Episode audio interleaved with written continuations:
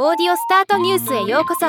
ロボットスタートによる音声業界の最新情報をお伝えする番組です。ニールセンデジタルが音楽配信音声ストリーミングジャンル内の広告を掲載するサービスの利用状況を発表しました。今日はこのニュースを紹介します。ニールセンデジタルコンテンツ視聴率のマンスリートータルレポートを元にしたレポートとのこと。音楽配信音声ストリーミングジャンルのトータルデジタルでの月間視聴者数は Spotify が最も多く1257万人。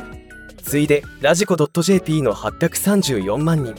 月平均利用回数でも Spotify が69回で最も多く。ラジコ .jp が68回と続きました。上位5サービスの年代別ターゲット GRP は18歳から34歳で最も高く。次いで35歳から49歳となりました。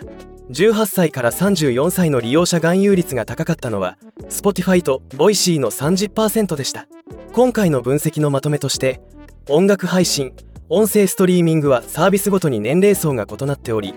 広告を出す場合はそのキャンペーンのターゲットや目的に応じて